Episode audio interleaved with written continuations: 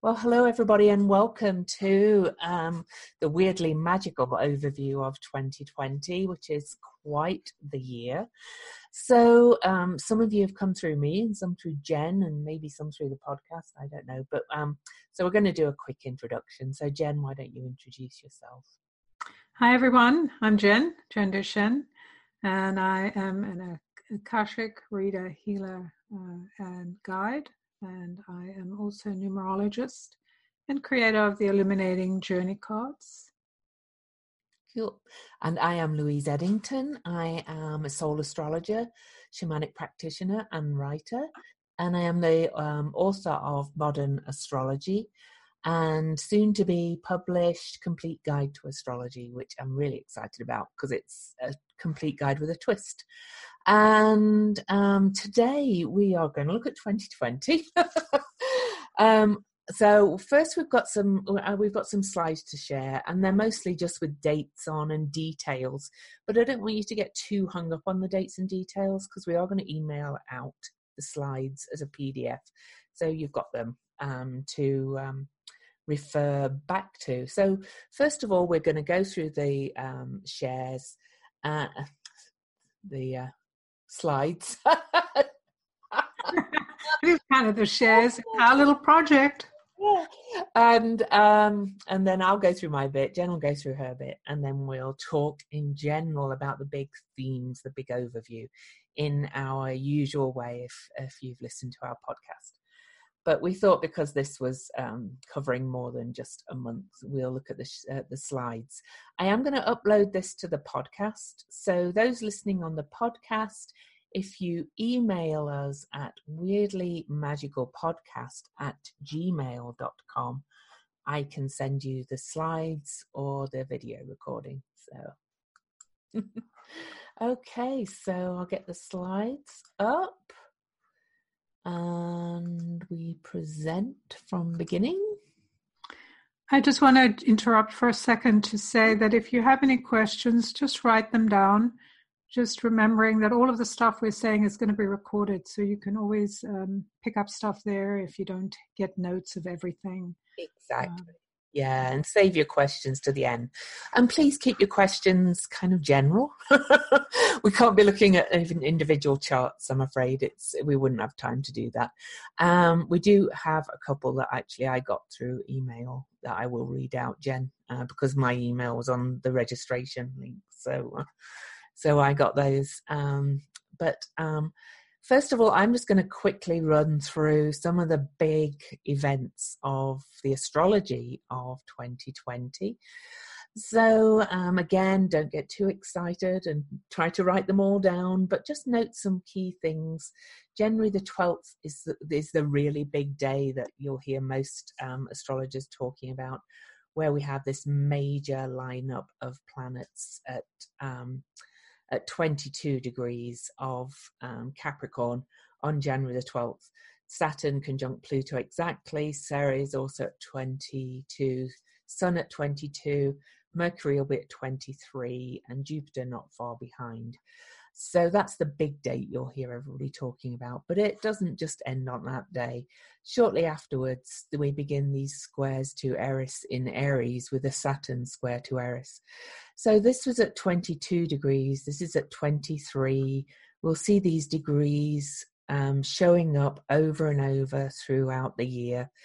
And I did want to emphasize that some of these um, conjunctions in Capricorn are really major because the Saturn Eris um, cycle is a 31 year cycle.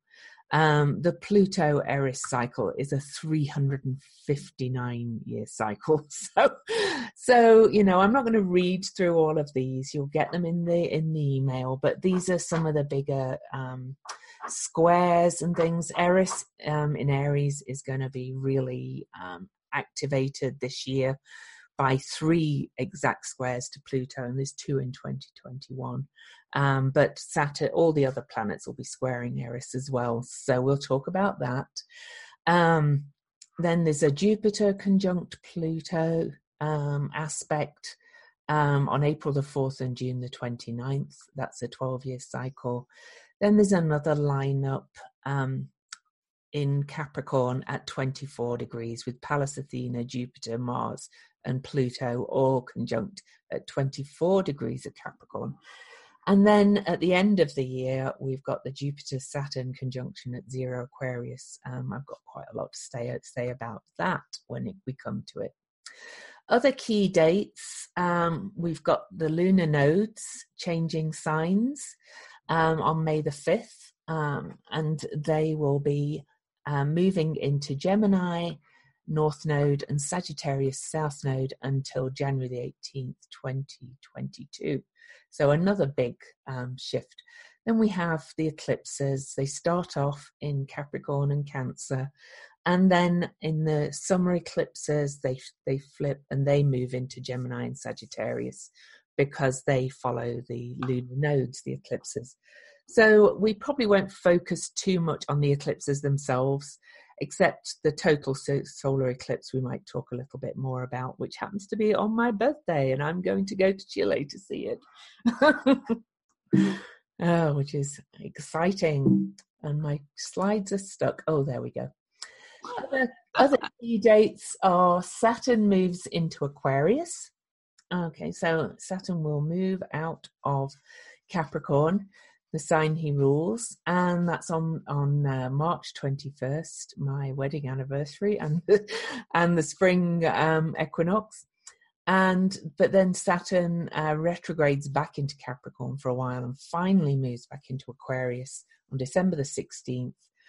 Jupiter follows into Aquarius, and then on the winter solstice, we have Jupiter conjunct Saturn, which is um, which is called the Great Conjunction, and that's at zero Aquarius.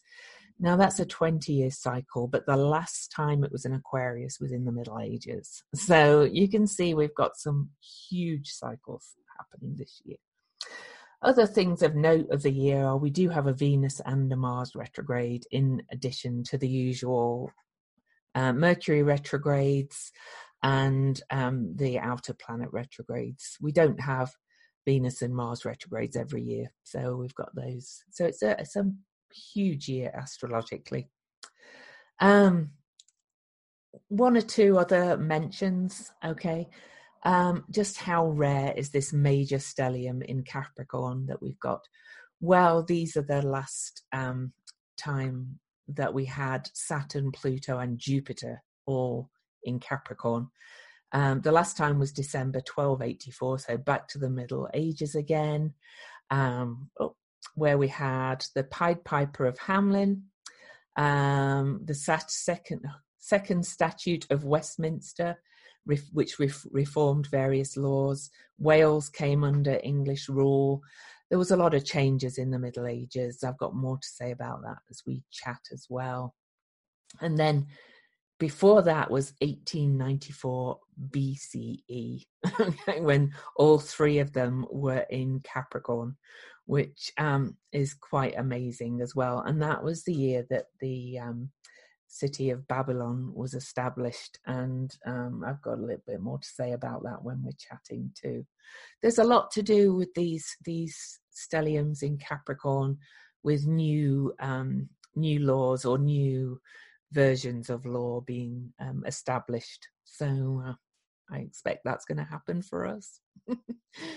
Key themes astrologically um, transformation through chaos, collapse of institutions, new cycles beginning, stepping into the wave, and new laws or amendments to current laws. So we'll move on to the new numbers. Jen's overview. Very exciting and definitely uh, very moving, physically as well as emotionally, uh, socially, spiritually, and all of that. Mm. Uh, so, yes, so same with Louise. I'm just going to go over this and then uh, we'll go deeper in when I do a little my share and then we'll just chat. So, key numerology for 2020. Uh, it's the we say 2020 vision, so that's understanding that we have clearer vision when we're looking at it through that lens. This is a new de- decade. We're ending the teens, we're moving into the 20s. We're stepping into duality and um, com- community in a very different way because two has a whole different uh, energy than the one does. And two is about duality. It's about seeing the polar opposites or the bi bipoles or bipolar. You know, it's not just that idea that people have bipolar, whatever um, um, effects, but the bipoles that we're looking at and how we live our lives. Mm. So 2020, we add all the numbers together to get the universal number. And so we're looking at three individual numbers. 20, the calendar year number is 20. And we have a repetitive number as well, which is um, a big deal. Um, and I'll talk more about the 20, but it is this, this is the number of the awakening. So we're moving out of this idea of being under some kind of duress where we're being controlled by others and choosing to be in charge of ourselves. And that will make us better uh, citizens of the world. Like we can work better together when we know who we are, when we're fighting about what's mine or what belongs to me and who am I and how do I become that thing that others want me to be. That's when we have the issues with the duality. We're out of balance. Uh, universal year number is a four, and of course we get that because when we add two plus zero plus two plus zero, we have four. So this is a very uh, unusual lineup, as you can no doubt tell, because this doesn't happen often. And then we reduce the root number of the, the 20 because uh, we reduce all numbers to root numbers, so we get both essences when we're looking at universal numbers, and that's the two. Two and four are both the manifesting numbers, so it's about making things real on earth. You can go to the next slide. All right, so I'll talk a little bit more about the numbers um, when I'm talking to give you a more idea of what that means. So the three key letters and words for 2020. So we're looking at the divine and earthly planes right now because we're looking at a bipolar world we're looking at a, a world that has to uh, look at two access points in order for us to find our middle point or our balance or the harmony. Uh, so we're looking at three letters. The letter for the number two is a B. And I've given you two words here to think about balance and belief. The way we change our balance is through our belief system. So if we're if things are happening happening that are unbelievable or we can't accept it, then we need to decide which one we want to choose. It's about choosing where we want to be. Do we want to shift our belief or do we want to shift our balance? The D letter or the fourth letter, according to the Pythagorean system, is a D.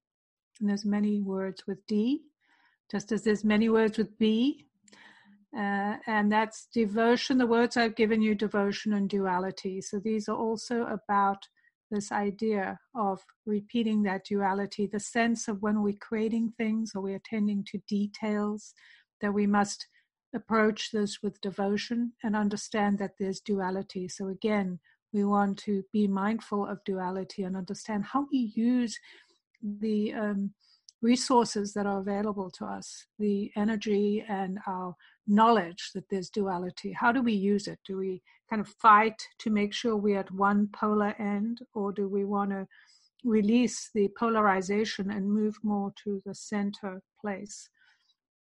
The third letter that we have is the 20 letter, and that's a T, and that is about travel. Uh, we know that the the um, the poles. What are they? The moon. Uh, forgotten the word. Um, the nodes. The nodes. That's right. It's into the poles, but they are poles, right? So the nodes are uh, moving into uh, Sagittarius and Gemini. So you can see how these things are kind of linking that type of thing. Travel doesn't have to be physical travel, although it might. We mm-hmm. definitely need to travel away from old ideas. We need to travel into new learning, new understanding new ideas and transcend this old idea of who we are, whether it's on the physical plane, on the mental plane, the spiritual plane, the social plane, on all the different planes, because how do we create this balanced belief, devotion, duality that travel and transcendence. And each one fits into the other. And I've given you like a little little way to break through, which is called TAP. And this has to do with the ancient beliefs of what uh, these numbers mean. So, truth, awareness, and peace. So, you can move them around, but it's easy to say tap. When you want to change, when you're trying to move into a different balance, then you want to know what is your truth or what is the universal truth, not what somebody's opinion is, which is different. The awareness of that, what's what do I believe, as opposed to what's group think, and how do I create peace, which is about uh, connecting to what is true for you and being in balance. Cool. And then I believe there's one more slide. Oh, so I've given you this to just give you an idea of um, what happens every month as the, the universal months of every um, month, just so you can understand. I'm not going to read through all of them because it's right here for you. Um, but January is a five month, which is about change. It's five is uh, open on both sides. Uh, how do we know it's a five month? We add one to four because we know it's a four universal year. So it's a five universal month and it's open on both sides. It sits on a rocker. It's in the center of the root number. So we know change, change, change. It's pivotal. It's a pivotal number. So we know five is bringing us a lot of change. And given what Lou was just talking about, we know that's true. Mm-hmm. So anyway, let's just move to the next slide. So I wanted to also mention the rarity of the number 2020. So it's not just what's happening in astrology, knowing that the divinations are linked, and the time we're in is about divining, divining the truth for yourself, divining what is um, sacred to you and to uh, your soul system and to the world, and how you find those points, how you divine where the water is, right, or the gold, or whatever it is you're looking for. So the next time we have a one in the first three digits of a calendar year is in the year 2100. And it'll be in a lesser role, right? It's taking the role behind the twos because we're in the 21st century. We're in the two dec, you know, two world. We're entering the 20 decade. We're entering this time when two is prominent, 20 is prominent. It is this idea of moving from the one to the two, from the idea of me and mine into the idea of community and ours. So we're ending the rulership. But I sorry? Just, did you say yeah. that began on the year 2000 then? When we went it from. did begin on the year 2000, but we still had the uh, te- the ones in it, right? So yeah. uh, the ones in a first position because it was, uh, you know, the third position, I should say, 2010, the last teen decade where we'll have that same energy for 80 years. Yeah. So we end the rulership of the one, which has dominated the calendar since um, the year 1000. So that's quite a few years, right? Uh, the double zero numbers in a year do not happen very often. By my calculation, the last time would be in the year 1010, 1010 uh, AD, which is where we are now, right? So that's yeah. a few years ago. Yeah, just a few. Is that it for the, yes, that's it for the slides. Cool. Yes. Okay. I'm going to stop the share and we'll hi back to everybody. Oh, everybody's uh, saying hi. I'm just going to make sure everybody's muted still because we've got a lot more people on. And Jen, do you want to start the bowl, ball rolling and we'll just chat as we usually do?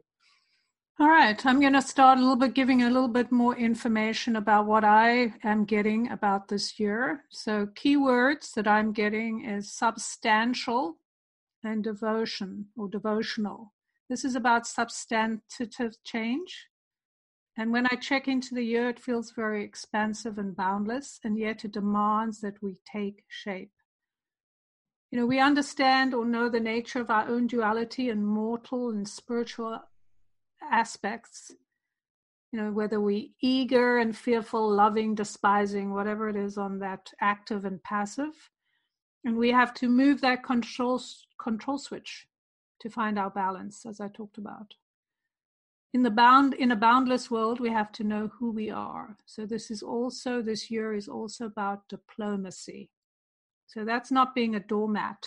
It's about knowing what is true for you and finding a way to be kind and and and really get to the point of the matter. This is a very physical time we're entering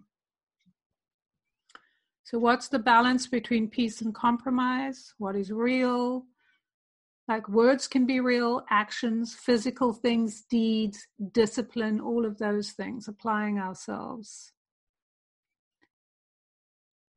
So it's about doing things intuitively and physically. The two is also about spirituality and um, our um, connection to our intuition. Mm-hmm. It's also about attending to details, as is for our, you know, whatever resources we have, our bodies, the soul juice, water, fire, grains of sand. This is like the pea in the mattress, the thing that's going to make us move into something new. Mm-hmm. And uh, this awakening, which is brought about by the 20 uh, number, the double 20, we're rising up, falling out of sleep into awareness thinking about music as divine water. We're waking up. We have to bring in our dedication and drive and discipline, deciding what we're committing to, what's of value to us, what is of integrity to us. This is about formation, new systems, tangible physical changes, building bricks. So, honesty, how do we get our point across and be who we are without getting involved in all that emotional uh, stuff that drains us? Mm. Sound, we're building a new world. We've got to decide, we've got to do it, we've got to check in with our intuition. We've got to build a new reality based on sound principles of universal energy and earthly matter. With the 20, we know that there's dissolution of the old. So, in a boundless world, the boundaries don't exist. So, we have to create new ones, or we're going to go back to the old ones. Cool. So, to do that effectively, we must know ourselves, trust our intuition, pay attention to the details.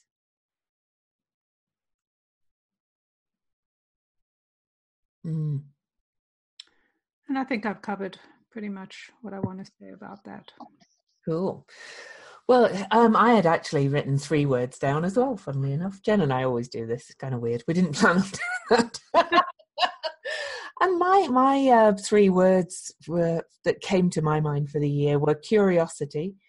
Um, I think we're because the the um, movement into air with the North Node in Gemini and then Saturn, the Great Conjunction in Aquarius the mental curiosity and disexploration is is going to be really heightened more and more throughout the year. Um, chaos is a big theme of the year. I know a lot of people are probably going to go, oh, but you know, um, good can come out of chaos. Things need shaking up. This is a year where we're really going to be shaking the table in many ways. Um, of course, we see it politically, but um, it's going to be happening in a lot of our lives and we're going to cause some of the chaos ourselves just to shake things up a bit so we can do something new.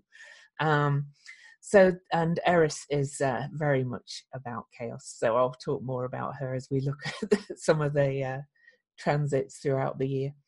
Uh, building, and Jen mentioned that because you know uh, Capricorn is um, the builder for a start, and we have so much energy in Capricorn. We can't uh, write till the end of the year; it's the dominant theme. But um, but with all the things that are happening in Capricorn and all the new cycles happening, and the the, the fact that they're really um, major cycles happening in Capricorn, we're really kind of built from the ground up and building. Um, somebody's making some noise somewhere. Sorry. Let me check. Okay, and I don't know who it is. It's fine. Oh, I see it. I think Dina got in. Okay, but she's muted now. I've got it, I think. And um, and I, I, did write an article about um, reclaiming the fishtail in, in Capricorn. And I think that's a lot of what these new cycles are bringing us in Capricorn this year. Um, and and the um, squares to Eris afterwards as well. It's kind of shaking everything up so that we can um, rebuild how we see the sign of Capricorn, how we see um, authority, how we see hierarchy, how we see um, elderhood, um, all the all the things that Capricorn um, really represents, so that we can hopefully move into really the higher qualities of Capricorn, because really, you know, Capricorn. I, in the new book I'm, I'm publishing, I talk a lot about how we, I think we humans create a lot of what we've done, you know, and I talk about the Bible saying in the beginning was the word. And um, we've shaped our universe by what we say about it.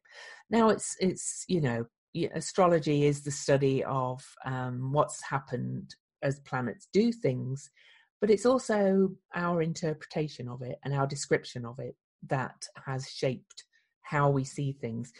And despite Capricorn being a feminine sign, um, or a yin sign, or a night night energy sign, as it's an earth sign, it's been described by the patriarchy as all things cold, hard, bones. It's everything feels very not soft. And we I think all these new cycles in Capricorn are softening Capricorn. Um, I've heard a lot of talk of the Council of Grandmothers, and and um, they've come more back into our awareness. The Council of, of Grandmothers in recent years, it's that kind of energy. It's nothing to do with men and women.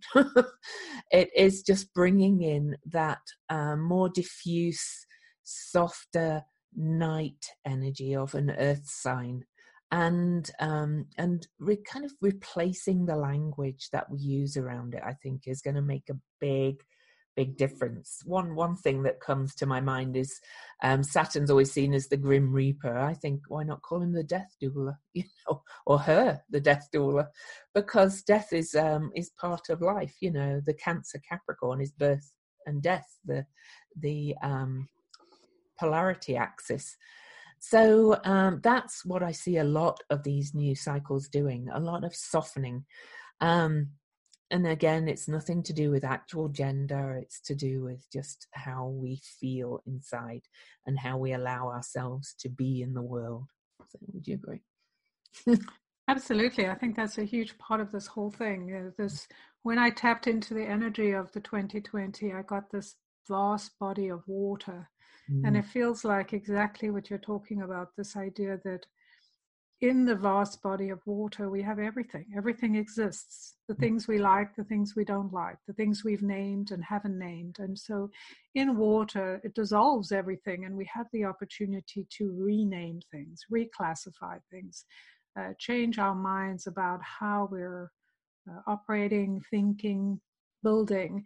It's been a very kind of narrow field we've built to. Just think about the end of a cycle like this, this huge ending that's, you know, as we see just by the date that it's a very rare thing. Whenever you reach the pinnacle of something, that's when everything, I mean, for a while has been uh, less than ideal.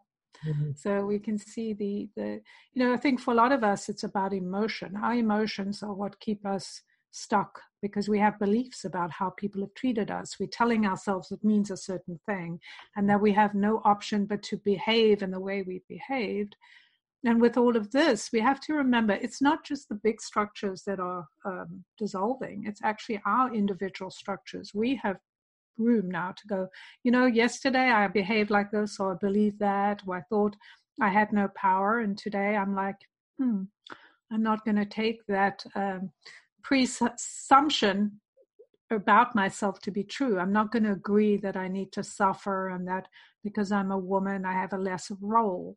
Uh, I'm not saying that it all changes overnight, but this is how we make change is by innovation, because this is what this is about. When we have the numerology and the astrology that's telling us we're entering a time of innovation. But the reason we're having innovation is because all the old structures are falling away. And it gives us this opportunity to go, oh, this is what I want to be true, right? And I, I, find it quite funny that, you know, as the old structures fall away, I think of California for a start, uh, with me talking about um, embracing the energy of night.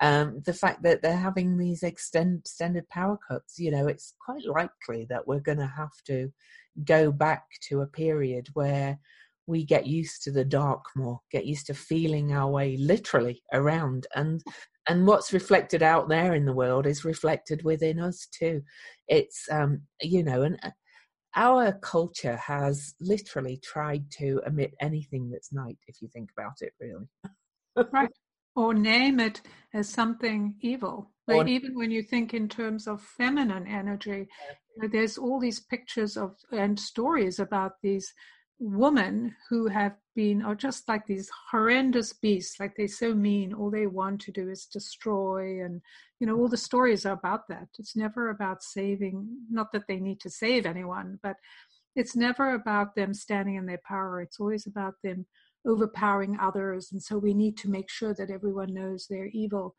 When we look at the words like lucifer for instance which actually means the word light. Mm-hmm. light bringer is Right. So you can see how everything's been twisted. In actual fact, this year, 2020, and this time we're coming into is an opportunity for us to really look at what uh, or shine a light on the dark that we have uh, all the things we've put in the dark and and said oh put that away you can't look at it or hide your feelings when we shine a light on the dark in the dark that's when we get to see new things we get to discover what's hidden like all the treasures that are rising and we can see that mm. around us with all of these things that are um, coming to light uh, in terms of uh, new discoveries, things that have been hidden that we didn't even know were there, that are coming to the forefront. And that's true for every one of us individually. We have stuff inside of us that needs to come into the light so that we can, in a sense, be reborn. We're born or reborn into this new beginning, into this um, this great birthing of choosing and creating. Because at this time, we are actually creating a reality. It hasn't been created yet.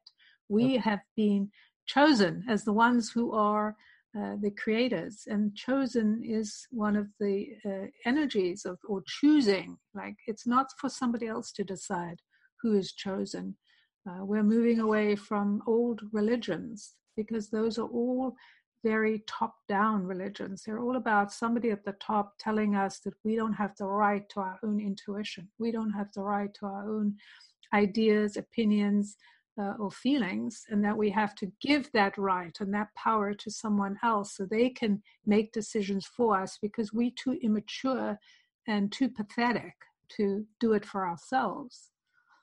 I do want to say as well, you know, I talk about uh, the energy of the night coming back in. This mm. benefits the energy of the day just as much.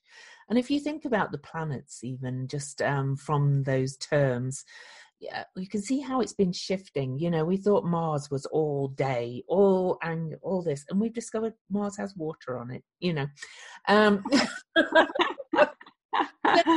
the planet Venus itself, Venus, you know, has been presented as all soft and and um, sweet and mild, and that, and Venus, the planet itself, is ball of fire, and you know, so I think I think the softening works both ways. We're softening the harshness of the day, and and then bringing the night back in a little bit. Um, Jason Holley, astrologer, one of my favorites, he talks about the twilight a lot, and we're we're entering this twilight or um, or twi um, even fall. I, I, thought that was another good word I like I saw about this, um, where you know everything's a little bit more. Nothing's all one or the other, and even to the point of. Um, you know, there's the table of polarities. If don't know if anybody's heard of those, where you know it was. Um, I think it was um, can't remember. They, a few of them did it. Pythagoras, all those older people, older uh, philosophers. Everything was opposites, table of opposites. Okay, mm. there was black and white, well, black and white aren't really colors, actually. They have so much more in them. And even in astrology, we've talked about opposites. Well, nothing's separate. And I, I want to talk more about the wave when we get looking at, to the end of the year, when we look at this great conjunction, because I think that's worth a bit of a separate look on itself, because uh, that's um, a pretty major thing to happen as well, especially in Aquarius. Um, but just to my mind, this whole year is about rediscovering, recreating, rebuilding. Uh, Gemini is about learning new ways of doing things. It's about listening to the other as well, the Gemini North Node. So when that comes in, we've got that um, for a couple of years. Um, uh, so I think we're um, living in astounding times. Personally, I think you're going to hear so much fear about all this stuff coming up. But I think we have to remember that even in the most challenging times in history, some people just sailed through nicely. Some people did really well out of it. sure, there's going to be some challenges, but um, through chaos and challenge comes growth. So.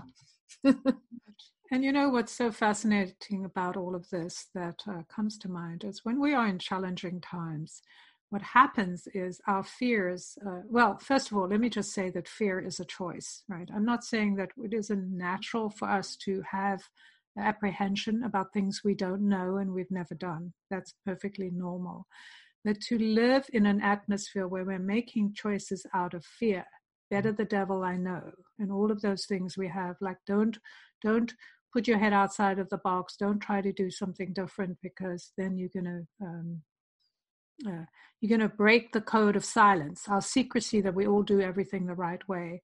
Uh, and we just need to look at uh, governments and all these things that are happening, all these leaders that are doing things that they're not supposed to, and nothing's happening to them, mm-hmm. except for now, right? Now things are beginning to happen because we're entering this period of time where consequence now this is a really important part of all of this is the consequence of your actions the consequence of your choices and this is a, a universal uh, action that happens uh, when we make choices which is what we have free will we have free will yeah. one of the things i was just thinking about in terms of the when we think about the light or um, black and white. They may not be colors, but the one is absence of color and the other is complete or all colors, right? All colors are contained actually in both in a different way. Exactly. So it contains everything. But the big picture here is when things start to happen, when a system starts to break down, we don't have the luxury of going into fear and our feelings and being overwhelmed by what shall I do and indecision. We have to make choices, and there is something, and we have to take action. And so we have to check in. We've got a very short amount of time to trust our intuition to make choices. Do I go this way or do I go that? Somebody's chasing me, you know, like we can just look at what's happening in Hong Kong. These mm. people are making a choice where they're showing up every weekend to knowing that their lives are on the line, regardless. So that's the same for all of us when we're in really tough times that we have to make choices. And there's something very um, what's the word? It like brings you you to life when you're in that place when you really are faced with making decisions instantly and living. It kind of brings you into your full embodiment. I'm like i'm here i'm in this moment. And that's very much a energy of the times of chaos is we find the center of the storm and that center is in with, within us right? And then we choose which way we're going and I will say Eris is going to bring a lot of this chaos. the goddess of discord, okay, in Aries. She's been in Aries since 1927. She wasn't discovered till 2005. So these aspects um, that we're going to experience are the first major aspects that have ever happened since we've known of Eris, basically. Um, the she was actually um, close to conjunct um, with Uranus in Aries on the last election in the USA, and we've seen what happened there. That Uranus and um, Eris definitely shook things up and brought some chaos. but, uh, for those of you that don't know about Eris, I'm just going to quickly give an overview. in the myth, she um, was not invited to this party of the gods and goddesses, well, a wedding actually, and um, she, she wasn't um, invited because she was seen as creating discord. And she showed up anyway with the golden apple and threw it in, and it said, To the fairest. And basically, to cut a long story short, um, it was the apple was fought over and um, and the and it ended up causing the um, the what was the war? I've forgotten my the, Trojan War. The Trojan War. Trojan War. And and the fall of the Greek Empire, basically. Um, but and she got blamed for it, but she didn't actually cause the war. if you think about it, right? She threw the apple in to reveal kind of the artifice and the shallowness of the ruling elites at the time. And they fought amongst themselves, and that caused the Trojan War. So I think, you know, like a lot of these so called dark goddesses, she's been maligned for because she wasn't all be perfectly beautiful, she wasn't all you know suitable to be invited to the wedding and things like that because she was very raw very real um, and a, um, a, bit of a troublemaker. And uh, so she consequently got blamed in effect for the fall of the Greek Empire. Well, Eris is here again, throwing her golden apple in with all these planets in Capricorn this year. Everything, every planet that square that reaches uh, Pluto will then square Eris. Venus will be the first, actually interestingly enough. the goddess of love and beauty will square Eris first, and then one by one, all the other planets will square her throughout um, throughout the first few months of the year. And I think we can expect um, a lot of chaos from what we might, want to call the divine feminine. But I see it more as this as the energy of the excluded the energy of those that have been left out and um, been deemed not good enough or nice enough or whatever. You know, it's um, I think the you could basically say it's the people rising up personally. Right. Well, you know, I think what's really interesting, I think about the word artifice, which is about this this idea of pretending to be something you're not. And our world has certainly been that. The this uh, the patriarchy has been about denying one aspect or even their own aspect of the shadow, what we call shadow behaviors or challenges with this, whatever we think is, uh, you know, dirty in some way, whatever we decide to name as dirty, then becomes um, something that's hidden. It's a secret, and that those things actually rule the world.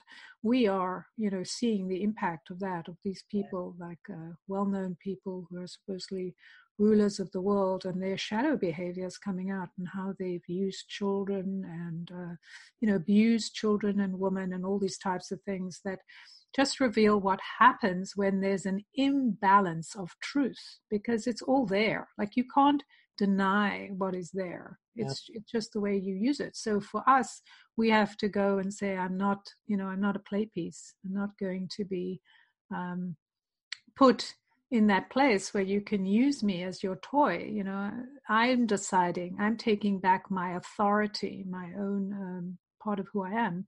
And that's exactly what eris did uh, is she took back her own power or revealed by revealing uh, the the bullshit that the other people were putting on, like, oh, I'm the greatest, I'm the fairest, and all this stuff, but then they couldn't stop fighting about it. When in truth, when you're connected to your own divine presence and connection, there is nothing to convince others about. And this is such a huge gift of this time, is that we can go, oh, this is who I am. This is what I believe. Okay, you don't believe what I believe. Is there a place we can build some bridges, build connection, build community, collaborate? Or are we so far apart that we're going to build with others?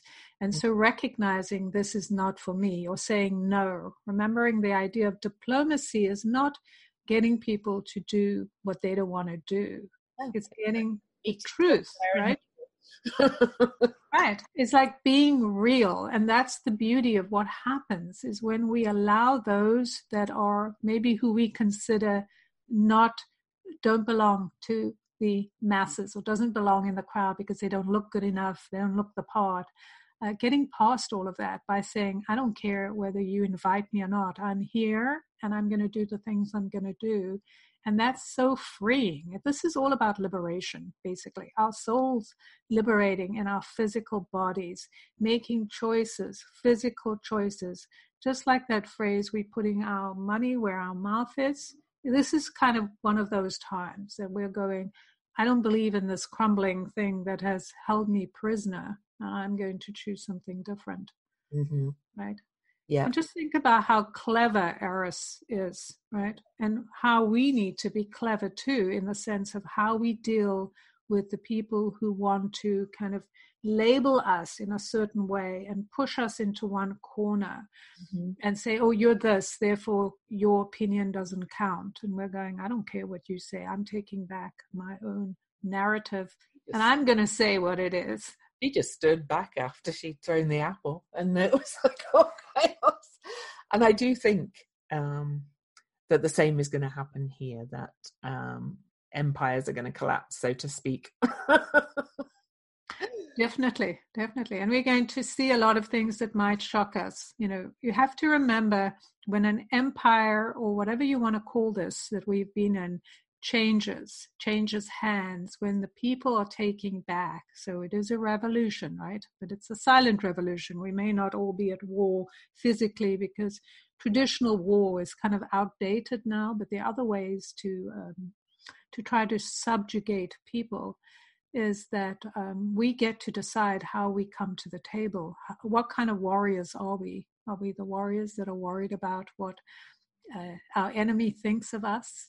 yeah. or we the ones who go we know who we are and we know what we're doing so kind of move out of our way right um, and we can do that all with kindness like you know i'm not saying you should sit down and not do anything but really putting your energy towards something that is a waste of time trying to um, showcase that somebody else is terrible or doing something terrible is a waste of time and with a change in era, this is our monetary systems, our building systems, our business systems that are all going to change. And in that chaos where everything's kind of swimming upriver, uh, we we can attach to the things that matter to us.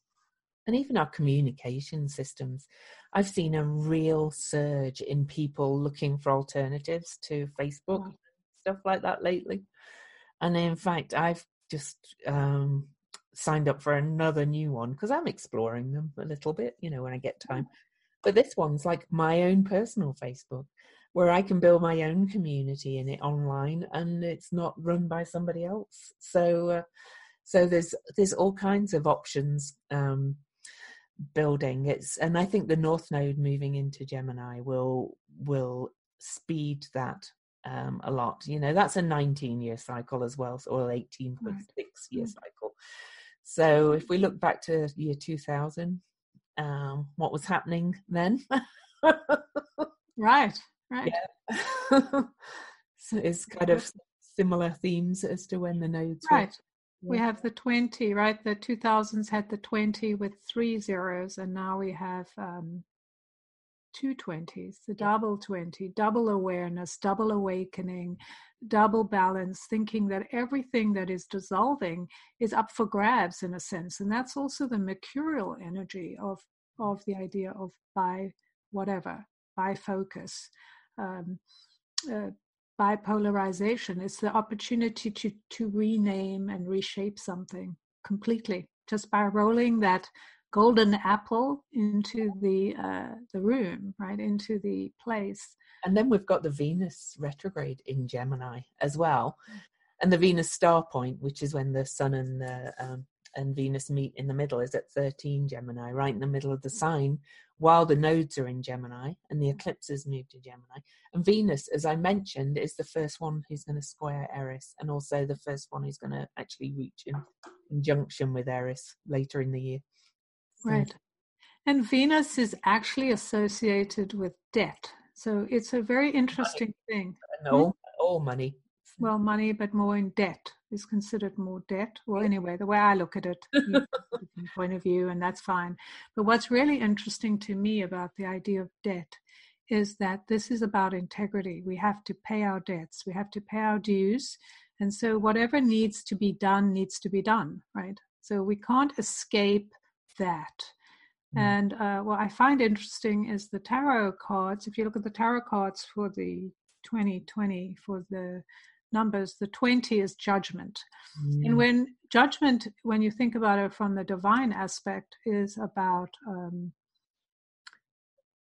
rebalancing things. So it's not like, oh, you did this wrong, you're supposed to be punished, but it kind of is in a sense like it's like repositioning everything, just like that golden apple. Mm-hmm. And the idea of when you actually look at the traditional one is all these people rising out of the kind of graves. It's like mm-hmm. all of us coming, all all of our uh, hidden stuff or our desires, because it's not just negative things that have been hidden, but our desires, our knowledge, our wisdom, our will to be something that's all being suppressed and hidden that is coming out. And like, I'm going to, I've got nothing to lose by expressing my voice. Mm. Cool. So um, I kind of wanted to look, and we can hop back a little bit, but I did want to mm-hmm. talk about the great conjunction of yeah. Saturn, Jupiter and Saturn on December the 21st. Um, so right at the end of the year, I know. But um, the Jupiter um, Saturn conjunction is known as the Great Conjunction. Okay, it's a 20 year cycle. But the last time this happened in Aquarius, and this one is at zero Aquarius, was back in the Middle Ages again. And back in the Middle Ages, that was a time when Cambridge University was um, uh, formed, the Sorbonne University was formed, all those kind of things. It's also at the time of um, the Great Plague, the Black Death, um, because airborne diseases um, happen when the Great Conjunction happens. The Great Conjunction often also precedes a presidents dying in office have to say, or attempts on their lives. So, so there's that too. Uh, but I think it's really, um, really, really significant that it's happening at zero degrees of Aquarius and taking us into the age of Aquarius because we're moving into the age of Aquarius.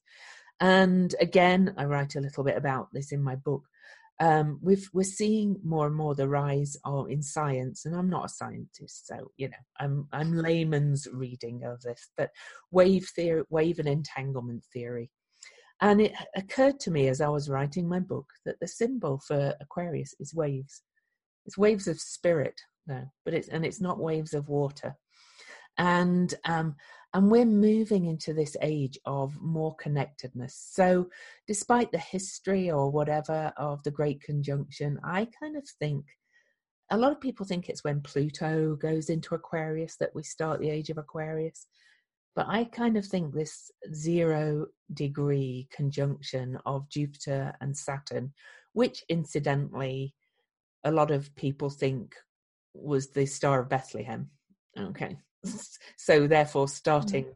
basically starting the age of Pisces with um, with the Star of Bethlehem, because the two together is very bright, is taking us into this age of Aquarius, which is gonna, which nobody knows exactly what it's going to look like, but it is going to involve like wave theory, this connectedness, the entanglement, the the the web of life. We're going to realize that everything, as I've said before, nothing is entirely separate everything's connected in some way and what we do you know my dog sneezes which she does a lot. I give her i give her antihistamine to stop her sneezing on this.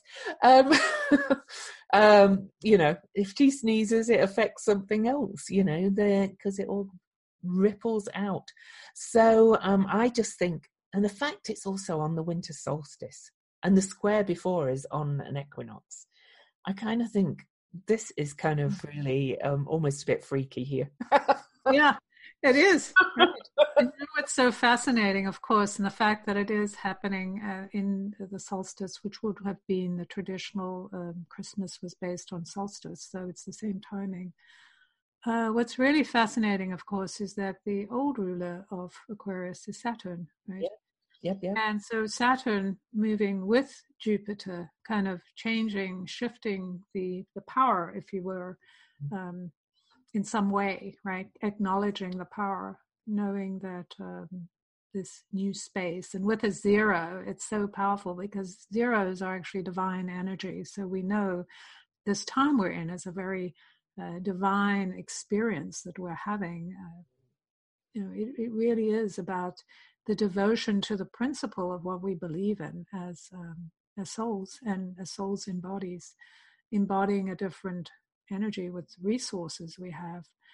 But yes, that definitely sounds like something very real, like in a sense, the opening with Jupiter expanding that energy. Um, and the zero being this holy breath, this idea of this, you know, it's pre beginning, right? It's not even beginning, it's everything, it's having everything, being in this pool. And uh, looking at that stuff, the leadership, because of course Jupiter is this benevolence, uh, of uh, you know leadership, and Saturn is you know yeah right right. And Saturn has that similar in some ways of the law. Like, you know, when you start a new thing, you have to have, you know, and with Jupiter laws and all of that kind of the um, systems building, building mm-hmm. blocks, which is what this year is all about, right? The building blocks, because we're in such baby times of change. So and Saturn is really man-made law, and Jupiter is um, is natural. Right. Natural laws, really, and Saturn was Jupiter's father, right? And and I think so. I am not so, quite sure that and then, um, and then Eris was born from Jupiter's head. So, uh, mm. and, and so it's kind of all the like the gods are coming together. right, right. And if you remember, we talked a little bit about it in, in terms of this uh, uh, I think the full moon that's coming up in December, yeah. right? Gemini full. we already have that positioning of of Venus between um, between Saturn and Pluto. Right. Yeah. It's kind of like yeah, they're all getting together, all going right. You know, we messed it up last time when we were fighting over stuff, and now we have more maturity, and we're and making. We we as humans now know about these planets or dwarf planets, whatever you want to call them. I don't care. Right. Planetary bodies. yes, these beings of light, right? Just like, you know, if you think about it, what are our resources? And we think about how we are going to apply the resources we have. The resources we have are our bodies, energy, light, and um, ethers. The stuff that comes from out of out of the earth is not water, it's light or energy, right? Um, to add in a couple of things, hmm? add in a couple of other astrological things that are happening. Pallas Athena mm. will follow into Capricorn. She's right. I call her kind of I, I often call her Venus squared or Venus with a diamond um, because she's kind of more strategic. She makes plans, she um, makes the blueprints and um, maneuvers and things for moving forward. She's following in behind to also conjoin all these things in square Eris. Um, Haumea, who we don't talk about a lot, she's one of the newly um, discovered dwarf planets. She's over in the opposite point of Libra. So, you know, it gives them quite a wide orb. She's opposing Eris. So, all these squares to Eris are um, also squaring her in Libra, and she's um, the um, Hawaiian, well, she was the Hawaiian goddess of birth and fertility. Yeah. Mm. So, uh, uh, so she's active too. So, all these new planetary bodies are really kind of coming in and being activated by all these energies. So, whilst there is such a big focus on January the 12th next year, I kind of think that's only the start of it. Well, and, and we're building up to change, right? And yeah. it doesn't mean like, oh, January 12th, everything's going to be changed, right? It's it's it's a process. So we get to a certain point, then something happens that we sometimes we don't even know. If you think about a building collapsing, you may not know the foundation is, uh, you know, has been, you know, hit by an underwater earthquake or something, and then you know. Yeah five years later falls down. So it's the same thing. We see things happening. We don't know what it is. It just feels confusing. But mm. what we have to remember is to come back to self and connect in and look at what is our um, what is our intuition telling us what are the things we need to know that we don't know what do we have to learn that we don't know what do we have to understand so we can expand our thinking and even just thinking about all these female energies or warriors coming in because in some sense they are warriors um, because they're holding the space for us, right? There are all these different aspects, and it's kind of all of us holding aspects in our own way in the world, uh, playing our roles. They're showing us that the female energy, or whatever you want to call it, the shadow, the dark, whatever you want to call it, that that that has been hidden is coming into the light. Mm-hmm. And in order to have a just world and a just living, we all must look at the things, everything, what is dark, what is light, and change the quality, like Lou was talking about, changing the quality of the light we live in. So when we're in the dark, we're not afraid. So we have to put out all the lights and go, I'm not looking at the dark. When we're in the light, you know, light can blind you. Like Sometimes like, you can't see anything. You can't right? see behind light. You can't see the stars in the day. Right. Which is why the twilight times are so powerful because they're neither light nor dark. And those are the times we can really begin to see between the worlds and understand why people are doing certain things and decide whether we want to be bothered with that or not. You know, once we understand it, we have the compassion to go, okay, I get it. I get why they're doing it. We can let go of that responsibility and move forward. Cool. So, was there anything particularly about the energies you want to talk about before we look at um, chart, uh, before we look at cards? And there's a couple of questions. So.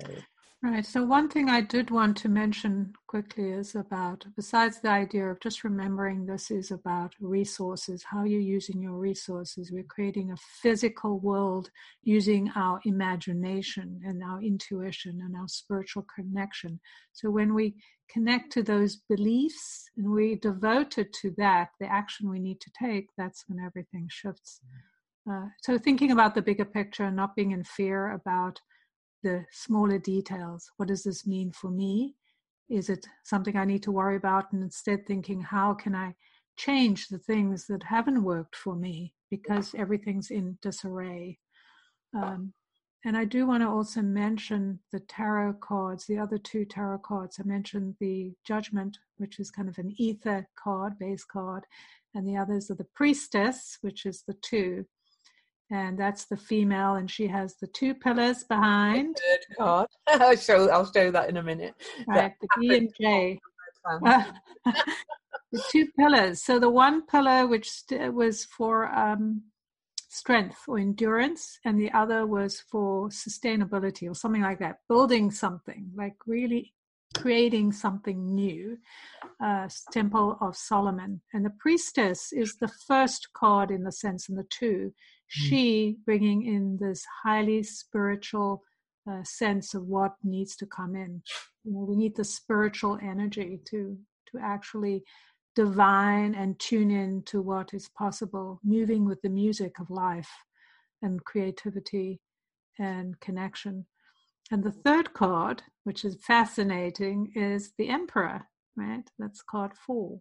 So the emperor is about helping build the thing, make it real. So we have all three aspects of being addressed with these numbers, which is pretty fascinating because here he is focusing on the the doer, making sure things are done honestly with integrity, that people are doing their due diligence, that they disciplined. All those are all aspects of Saturn and of course the number four.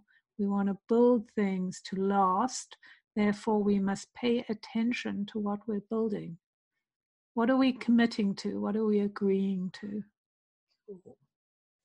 All right, so let's quickly do these two questions. We're gonna we're gonna answer them very briefly, and then we're gonna show our cards, and uh, and then because um, you know we're we're well over one hour already, and um, I know everybody's time's a bit precious for really long ones. So um, the first question's from Shelley. Uh, with Pluto's destructuring and Saturn's hard work at building structures over the long haul, how does one find balance in the collective arenas of crumbling church, healthcare, and educational institutions, to name a few, whilst attempting to the rebuilds? Are we still waiting for the dust to clear as the rubble falls before starting new ideas? So many earth shakes. Well, no, I personally, I don't think we wait till the dust clears completely. I think we keep trying new things and um, and seeking seeking new ways in the middle of it. and and you know this as as jen mentioned um way on this is kind of when people step up to really and we realize we can help each other and fight for those that are going to fight for the things that we want and things like that so i think we just keep going through it you know how you how do you find balance by fighting for what you do want and for um and for building your own space and security yeah, I think what's so important about finding balance is neutrality. It's neutrality of where we are um, energizing ourselves. So the energy we get from Mars, our passion, our desire, uh, needs to be because it's limited, right? And what do we have? We have just our resources, time, energy, etc. So finding that balance, that neutrality, like I don't care what other people think. I don't care what the old system was. I'm focused on what I'm building. What do you need to gather? What do you need to know? When you're building something on new land, you have to set up plans. You have to check the land to make sure that it's not, you know, that it's viable for building. Is there something extra? So these are all the things you need to be focused on. Take your energy and drive and move it towards what you're creating and don't be distracted because remember it's just distraction what's going on around you. All the stuff crumbling it's disappearing. So take the things that are of value and keep moving forward. And also i, I kind of have a, a nudge to say don't try and game it. You know i hear people you know all the time you know looking at what happened last time this happened and things like that and how can i make sure it doesn't happen again well, you can't. So you can't make sure things don't happen again because they're never going to happen the same way I, anyway either. So you know, just focus on what you want, as um, as uh, Jen said, and and what right. you what you really believe in and what you're building. So. And do your due diligence. If this is something you need to check into and needs more detailed work and attention, do it because we all are going to have to pay more attention with all this energy going around that is this is do i have all the pieces? Did i get all the information? Or are we going to kind of have to loop around again because now we've missed something? All right. So the other question i'm just thinking how to read it because i'm not um, we're not looking at um, actual charts on this call. Mm-hmm. um, so this question was about a five-year writing project. I'm not going to go into what the writing project was. Uh, basically, it's does this project have a chance to be concluded and published in 2020? Basically, she's got Jupiter's in Capricorn in the sixth house. So um, if we'd had a bit, if I thought about going through all the houses. I am not going to. I might write an article about that. But I would say Jupiter in Capricorn in the sixth house is a really good omen for um, for finishing and publishing a writing project. But you have to do the work. So, you know, uh, it's it gives it gives it the determination and the will to do that. So right it, it does sound very positive. I think just pay attention to yourself, your own needs, your body, and um, do your due diligence. Again, don't you know push beyond what is possible or over you know overdo it so that you don't have balance. Again, this is calling for balance, right? In your life and how you work. And tend to work 20 hours a day. Right. And this brings up the word belief. Like you believe it and you work as if it is true. You put the work in knowing and having that vision that that is what's going to unfold. This is what I need to do today. Don't get too far caught up ahead. What do I need to do today? And just having that kind of step by step approach will take you to where you want to go. Cool. So I'm going to share my cards first, and then Jen's going to mm-hmm. share hers, and then we're going to just wrap up and um, just tell you where we, you can find us and a couple of other details and when this will go out. So I pulled three cards because it's a year. The first card I got was actually the Sagittarius card, the art card, which is the 14, which is a five, isn't it? The 14? Yes, 14, five card. And, and it's Sagittarius, the art card. And I find that kind of funny because we've got the South Node going into Sagittarius, and this really, in a three card spread, this is where we're coming from, or the past really.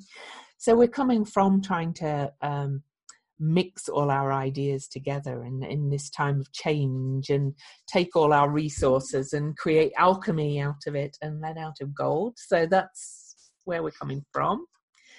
The uh, kind of where we're at now card, if you like, is the Ace of Cups. Now, look, uh, what more do I need to say about that one? yeah, look at it. it. It's new beginnings. We are having new beginnings in the new cycles. No, no matter you know. Um, but it, it does mean abundance is really possible, I think, through this period. Um, you know, I'm not just going to say it's just going to come flowing for everybody, but there is a huge, and what does abundance mean for you? There's that question too. But there's the potential for all our cups to be overflowing. So, yeah. and the, where we're heading was what Jen was already talking about the priestess. So, and to me, this is the card that just comes to my mind with the when we talk about the higher incarnation of Capricorn. I know it's the moon card, but I just think of her when I look at all this energy in Capricorn and how we're changing it and softening it. Mm. It's becoming this this kind of wise elder, this this real um, kind of priestess figure. Yeah, right. yeah, beautiful. Mm, so yeah, very in the cards too. Well, it's interesting because the two and four are manifesting numbers. So it's all about making things real and making money, right? Abundance. Uh, the truth is, we have to remember that abundance is not so much about money. We want money because it's part of our system right now. But true abundance is knowing that we have everything we need. Exactly. And so, what does that take from us to do it? Fascinating. Okay, so here are my cards picked from the Illuminating Journey card deck. So the first one is the 31, which is funny because that's a four. and so, kind of where we're coming from is this idea, and if you can see in the card, there's the figure in the middle here is kind of like I see as this priestess, kind of uh, um, some kind of uh, energy in the divine field, knowing that all of this stuff is possible in the treasure in the cave of the dragons. And the dragon energy is the energy that brings stuff from the outer worlds into our world. So dragons can move between uh, different fields, uh, different worlds.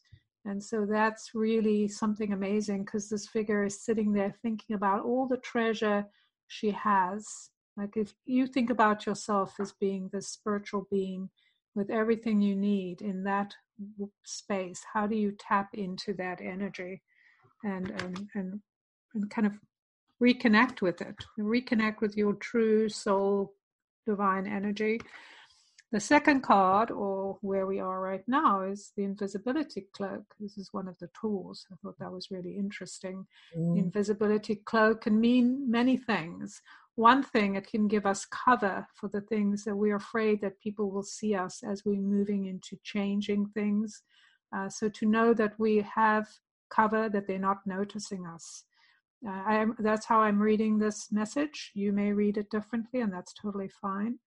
But it's this idea that we have protection or shielding if you want from prying eyes because only those who understand what we're doing will see us. And if we connect to that idea of being invisible to those who may not wish us well, we can go about our business and do what we need to do uh, without worrying about being seen. So it gives us uh, some kind of shielding. And so thinking about that, like when you're birthing something new, kind of this idea of where we are now with this card, you're birthing something new. You're sitting in this pool of everything. And what am I birthing? And when I was looking at the priestess card, that's kind of how I see this is like a birthing, right? Of something new coming.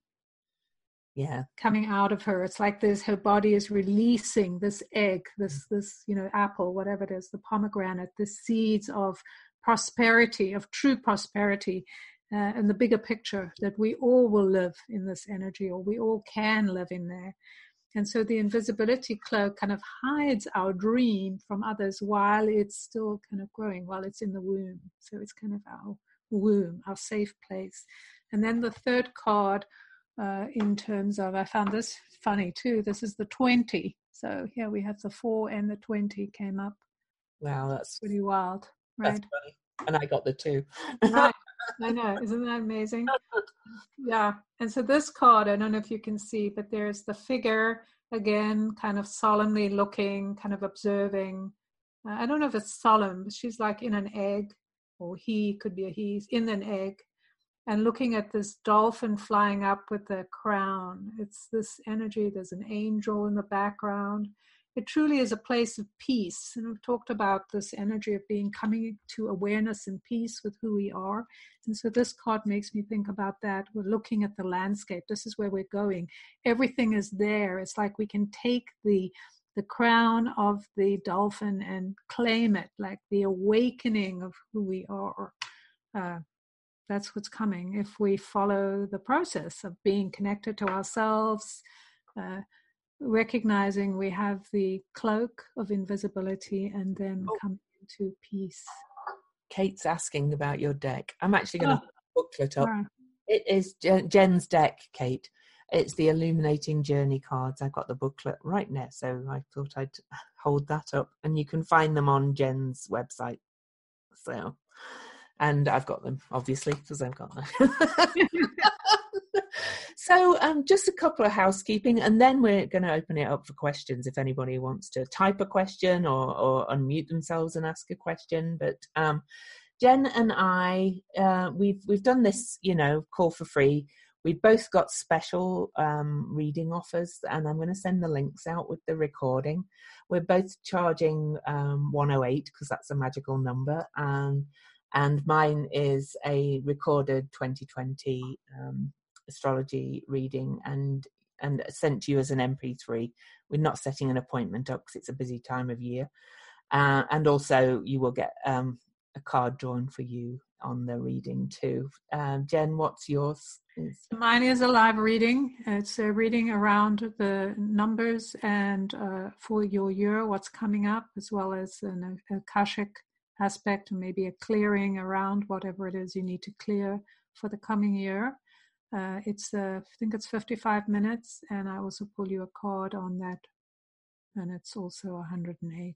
So cool, and and I'll send out the links as I said with the recording in an email to you all. Um, we also have a Patreon now that is just three dollars a month if you'd like to support the Weirdly Magical podcast. We do have patrons now, which is fantastic. And once we reach a certain level of patronage, we're going to do patron only content from the two of us. Um, and I think that's all the housekeeping, really, isn't it? Yeah, all this will go out. So, does anybody have any questions? Type them in the box or um, unmute yourself. I'm going to keep an eye on the unmuting and speak or not. Every people are going because I think they've they don't have. Right, and thank you for thank those who are thanking us. Thank you for coming and. Yeah. Uh, your lovely compliments. And if you want to write us a review on. Um, Kate uh, said she sent me an email. Hang on a second. Where did you send it to, Kate? There, which email? because oh, here it is. Oh, she's emailed the question. Okay, oh, hang on a second. Uh, regarding the 1221 Jupiter Saturn conjunction, as this is a time when many of us are attending holiday gatherings, for this day, should we be engaged in a holiday party? I wouldn't worry about it for a party. No, it's kind of bigger than that. It's, um, I wouldn't really. Right. I, I actually think it's an opportunity for you to really get into the light, the energy of light mm. and devotion. Uh, you know, this is an opportunity to practice because there's two realities. It's the reality of what we think our family is and who they are, and then and all the people around us and it's the reality of something different. Like as an example you we mean, can go you mean a family party? Sorry i was just i was asking if you meant a family party or a i always think of the oh family sorry yeah you were right. I always think of before christmas ones as like party parties. Oh, right. But it, it, really doesn't matter if it's friends, family, people we're used to. We've got a certain belief around how we think they view us or who we are. And so this is an opportunity to just think, all these people love me. Just imagine if you go into a space and think, isn't it amazing? All these people love me. And everything they say to you, just think, wow, they love me. They love me. They're saying this because they love me. Uh, or however you want to look at it. Or I'm just going to have a great time you can still tell people how you feel. Like this is where we make the mistake. We think, oh, I can't tell somebody how I feel because it's going to hurt their feelings. Don't worry about their hurting their feelings. Mm-hmm. Because the key here is to be kind, but you know, they're in charge of their own feelings. Treat them like adults. And you can say, that's not appropriate for you to talk to me like that. And let's change the subject or whatever it is you want to say that moves you away from getting back to those old patterns. Mm. Just I think this is such an amazing time to be touched by divine energy and to bring that through your body and your being into the world. I mean, that's what we're here to do, is bring the light into the world. And the only way we can do that is to live the light and believe in it. And I would that's a very Jupiterian thing, isn't it? I would say Aquarius is a very social. Ah, right. As well, as well, anyway. And um, it, it is about groups of and and humanitarianism and tribes and coming together. So I, mm-hmm. I really don't see it as, as you know anything to be warned about the holiday gathering. Well, and also we have to remember we're going to have to look at the people in our world, and we're going to have to work with them to create the space for all of us. So how are we going to do it? We have to practice diplomacy, practice getting on with people, practice finding ways to kind of accept their weirdness and just go, okay. okay. So I think we have somebody unmuted. Is that um, Can somebody? Hi, is that Laurie? It's me. Yes, my name is Lori. I have a question. Okay, go ahead. I was born with Gemini in the North Node and Sagittarius in the South Node. Will I be affected perhaps more potently well, you will be experiencing what's called your nodal return. You, we have them every 19 years. They're always a pivotal time in our lives. So, yeah, will. Do you know what degree it is? I don't know the degree. No. But yeah, you will. It's usually a, a good time of growth and um, kind of a bit of a leap forward. So, okay you think of 19 every 19 years um, in your life and kind of look at the themes that were happening and get an idea or book one of the readings. okay, awesome. Okay, yes, I probably will. I'm okay. sure I will. I, I, hi, Jen Duchenne. Hi, Laurie. Nice to see you. yeah, this has been wonderful. Thank you for taking my question. I'll mute now. Okay, thank you. Awesome. You're thank welcome. You. And I think Jacqueline has unmuted too. Did you have a question too? Jacqueline? Yes. Oh, I, am unmuted. No, I have no question, but I, I just loved everything I heard until now. I just don't have the, the link to go to be a patron, to, to go to your patron. Could you put the link there? I um, the conversation. I can. No, I, I, will try to do it today. Uh, let me have a look. I, I will send it out in the email as well. But it's let me. Thank see. you. I, I'm putting it in the chat now. So it's patreon.com weirdly magical. So I think that's it. Oh, that was just private to you. Okay, there's a couple of other questions in there. Um, they, right. Dina says Eris conjunct the North Node in Gemini. No, that's Eris is in Aries. The north, the the, the uh, Venus star point is going to be at 13 degrees of Gemini um, on June the third. So that's one of the days to remember. You're, oh, sorry, that was a private message. So all right, let's unmute her. Let her ask her question. She's uh, on. Dina. Oh, she's put her hand up. She's unmuted. Hi, Dina. Hey, ladies. Thank you so much. It's been really enjoyable. Can you hear me okay? Yes, we can. Yeah. Okay, I have mic issues with this phone. Um, interesting though, with with all the energy of Saturn and Pluto, as I was on the phone and probably in the midst of your talk, my brother called complaining about, and Louise knows, Jen, um, that I caretake my 87 year old parents. Oh my goodness. And so I missed a bit of it, you know, and, and it's nothing that's going to change with my mother. But yeah, thanks, Louise, because I wasn't remembering what you said. Yeah, no, but that Venus is going to hit right on my North Node. My North Node's 13 Gemini and my sun is 12 so yeah so i'm like i've been in so much change I mean, the past year i uh, know you know i just say 13, yes and with the 13 you know it's going to be a lot of hectic change Yeah. Oh, well, I'm going to learn to do new creation. Tina, yeah. Tina can cope. I, yeah. yes, I have an Aries moon. I'm the warrior. I got this. But, you know, I look forward to it. Thank you so much. It's been fabulous. Thank you. Awesome. You're welcome. Holly, Holly La Rochelle, she has her um, hand up as well. Let me unmute you. Hi, Holly. Hey, um, I really enjoyed this. I think I've written five pages of notes. Um, I just wanted to ask a question about with all the changes going on. You know, you're talking, Jen especially is talking about, you know, really birthing some new things into the world. And I'm wondering a little bit about talking so much about the divine feminine um, in terms of collectively as women, what the experience is going to be because you know, having been under this patriarchal th- thumb for so long and seeing this rebirth of women collectively as women, you know, what what do you think that's going to be like or how can we be smart about supporting each other? I'll let you go first, Jen. All right. So, one of the key things, that's a great question because we have to remember that a lot of the so called divine feminine stuff has been built under the patriarchy and so runs kind of parallel to the patriarchy. Even though they're saying, like, oh, we don't allow men or we don't do this, they're not actually following divine principles.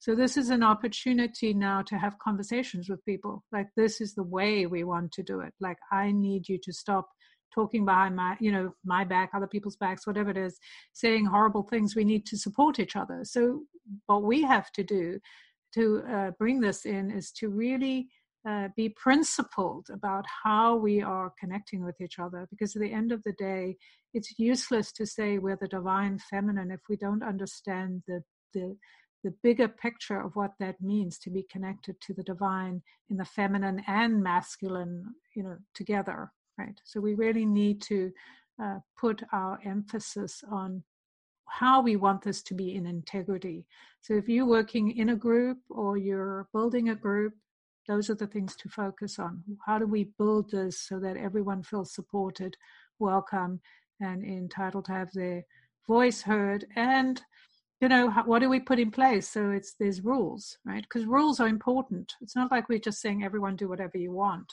Mm. And you know, I think we have to remember that the divine feminine is in everybody. It's like oh, and and part of what I hope happens moving into the age of Aquarius, and with this um, great conjunction being at Aquarius, is that we remember, we start. I talked about the wave and everything being connected, and about moving into the uh, more twilight realm, and that means for me removing this polarity of this is what it means to be male this is what it means to be female as well because everybody has something of it in them you know it's like mm. and and so yeah to what jen said it's it's a coming together so um i don't know if i've answered your question particularly it's um it's to me i i can no longer just and i've been a feminist all my life don't get me wrong I, I, have a problem with feminism now because I just think it's we're moving into something completely different. Yeah, I do want to add to that what Lou was saying as well. There's something we have to remember that as women, we also have to um, open the door for different behavior for men. Like if we have a set idea about how men are behaving, then we're not going to be able to open and be uh, in that watery space I talked about. Like, it doesn't mean you can't have groups just for women or you know uh, people who who call themselves uh, female, uh, but that it's what we how we behave to others and the behavior we're allowing others to have around us. That's to me is what will denote the balance of the polarity of the sexes. And and we have to remember you know we've never moved into the astrological age of aquarius before. To talk more about the astrological ages they're about every 2600 years okay? So we've been under the age of pisces the age of the fish which is roughly tied into christianity um, or the birth of christ supposedly whichever whether you believe it or not. And the the sign itself of aquarius is a very androgynous sign. That doesn't mean we're all going to get become androgynous but it does mean about um, seeing our uniqueness without defining it for others. it's it's kind of like letting people be what they are kind of thing and seeing them for what they are. So that's the potential of it i hope anyway right and then the shadow of that is authoritarianism which oh, is oh, yeah. the theme of all the saturn the number four all of this stuff and that's why we need to speak up and and allow people or you know just not let those who are trying to control us mm. uh, be in charge of us Oh, for sure. But I was only thinking in terms of the gender thing. So. Oh, right. But I, I totally. But I think it's the same thing. Like when we in our relationships with each other, this is all about relationships. The twenties, the twos, how we relate to each other. It's regardless of whether it's your boss, your boyfriend, your child. Uh, we have to have uh, certain rules about how we treat each other, and we have to be in integrity and open about it. So that's whether it's in divine feminine fem- feminine aspect or any other aspect. Mm. So, did we answer your question? you can type in your or, or unmute yourself. You totally, you totally like. I think that's the thing about questions, right? We go. Sometimes it takes us on tangents that we don't expect. But yes, I got value from your answer. Is that fair? That's fair. Value is good. so Winter says, um, I have Venus in Scorpio's second house, and this perspective is an encouraging shift for you. Good to hear. That's yeah. fabulous. Yeah. And she said she was illuminated recently by a lecture given by either Ram Dass or Alan Watts, um, but he gave another avenue for reaching balance, which was fully encompassing both extremes which exist right. duality of the whole. Yeah, um, and I think that's kind of what we're saying, really, as well. Right. Yeah. We are. Yeah. We're saying it in a different way, but we're yeah, saying bringing it. it together. You know. Yeah. Right. So one of yeah. Sorry, did I talk over you? No. I just wanted to address that a little bit more in terms of saying that we have to understand that the duality, we are a dual duality within ourselves, and our world is a duality. Mm-hmm. But the only way we can function in the world is to find our own balance or what harmonizes us, and we get to choose where that is.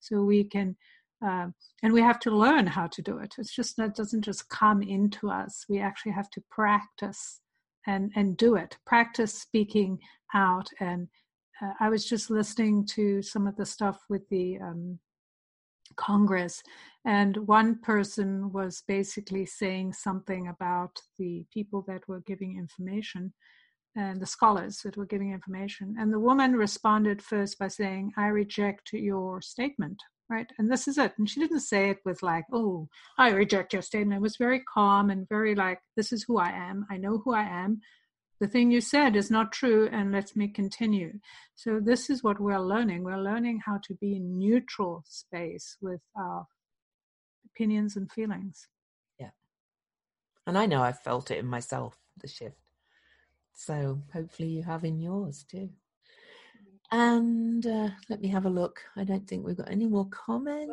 winter has her hand up oh, so did you want to speak winter you, i'm going to unmute you and if you want to ask? Yeah. Do you um, mind? Um, no, I just kind of, I just wanted to say that, um, yeah, I totally get that. I always, in, in my mind, I always thought of, um, like finding the, the middle way, you know, as being kind of like shirking away from like, like fully embracing the extremes. Do you know what I mean? Like kind of like finding the, the center of it all rather than like, like just like grasping the whole of everything, like, like exuberantly and like completely. Do you know what I mean? I think I think that's how it's been approached previously. Yeah. Yeah. Yeah. So it's just great. so thank you both so much. So, yes, but can I just uh, I want to just clarify a point. When you talk yeah. about finding the middle ground, we're not talking about compromise, like oh, people want me to be this or that. Right. This is your point. This is your balance point, right? This is where you ground.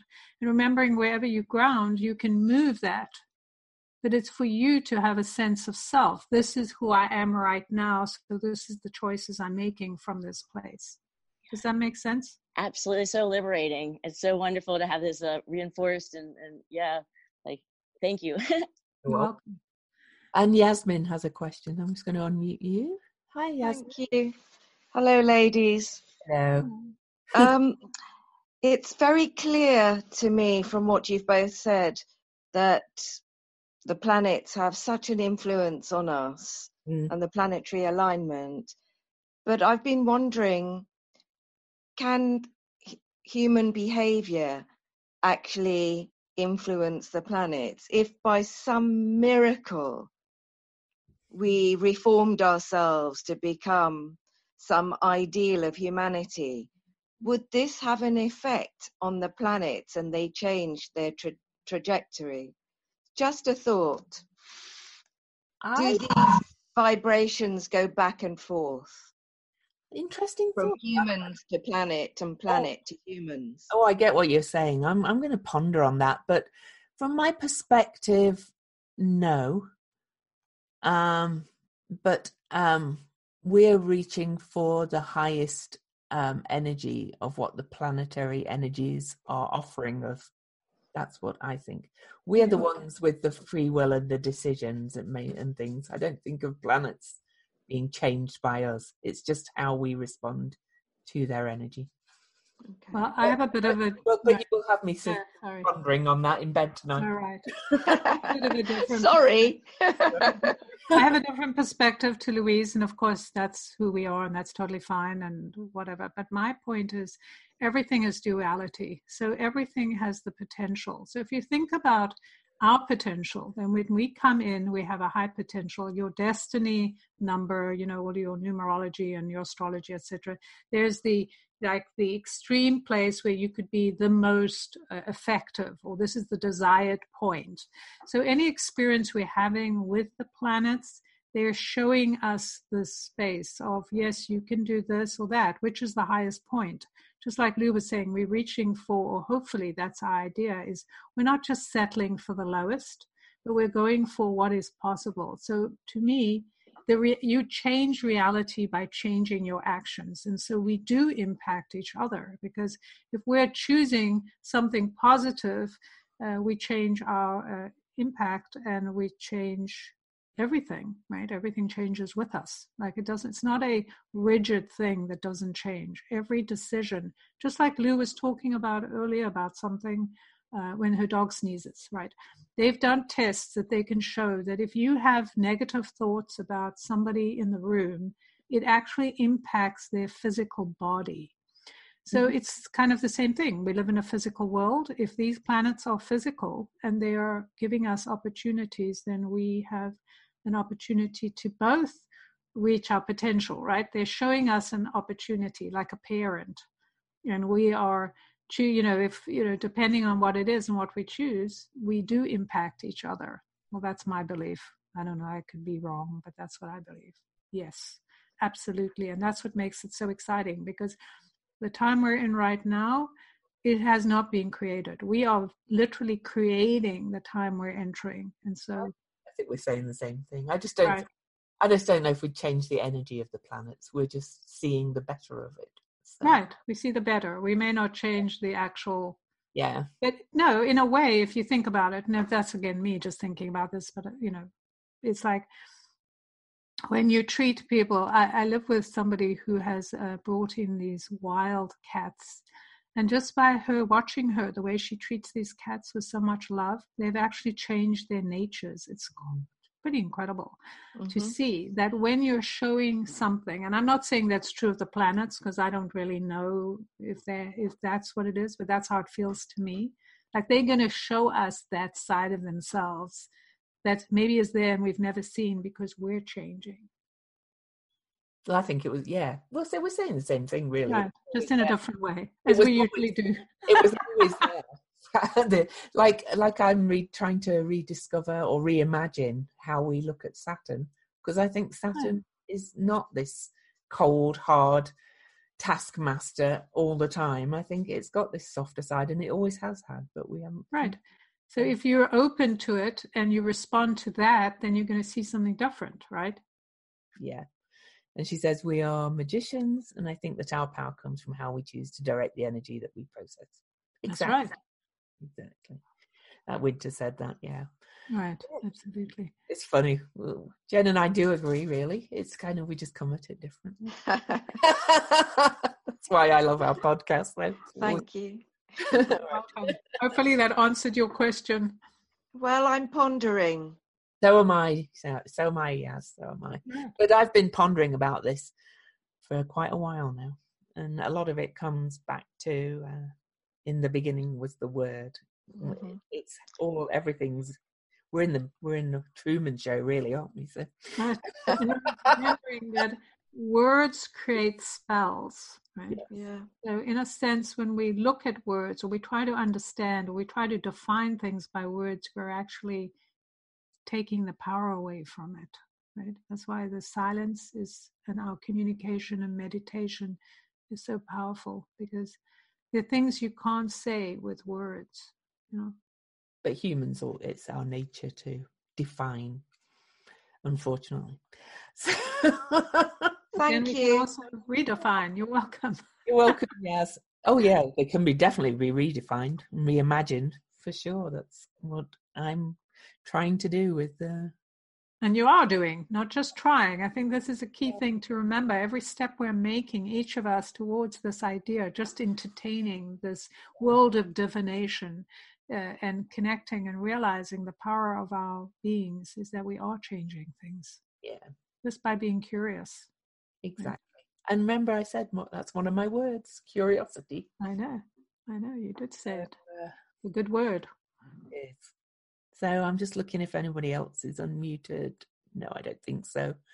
And we're nearly at two hours, so uh, we'll probably wrap it up. So thank you all for coming.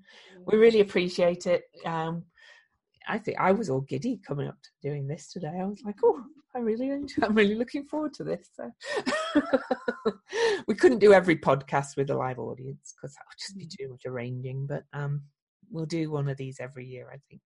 Oh, thank you. She says we create the best podcasts around. Oh, thank you. Yeah. Yes. I love our podcast. I love that it's just two friends talking, really. Yeah, it is. We're just sharing how we feel about what we see. Mhm. and how we talk used to talk before we did a podcast. All right, then, everybody, have a wonderful rest of your day, um, a wonderful night's sleep if, uh, if it's bedtime for you in England, some of you, and we'll see you online. Yes. Thank you so much. Oh, we didn't say where you can find us, but I think I'll send the links with, um, uh, yeah, I'll send the links out with the recording, so of all our Just put it in uh, the recording. Yeah. that You can send it. Well, what's your email? I mean, what's your um, web address? My website, louiseedington.com. And mine's jenduchenne.com. Yeah, we won't go through all the others. all right, everybody, have a great rest of your day. Yeah. Bye. Bye. Bye. I'm going to unmute you all so you can all shout. Well, you can take three, try it out. I'm going to build your immune system. It's made with natural foods. Oh, that was Julianne Case. She must have been talking to somebody else. She's gone now. Let's see, let's see. I feel like maybe we would have. Um, but Denise, to let you know, there's a guide with that podcast episode. I'm going to check Oh, out. I. Bye. Bye. I think. Vous êtes magnifique. Thank Thank you. you. So Bye. um, we do. We do some sponsoring. I don't know what's with me. Yeah. Julianne, there wasn't. Or we like when there's just a white I'm gonna um, chuck everybody out now. No, everybody's going, so I'm gonna remove you all, and Jen and I'll just stay and have a Are look. you still on the recording? You want to stop? Okay, yeah, let me do that. Okay, Bye bye. bye.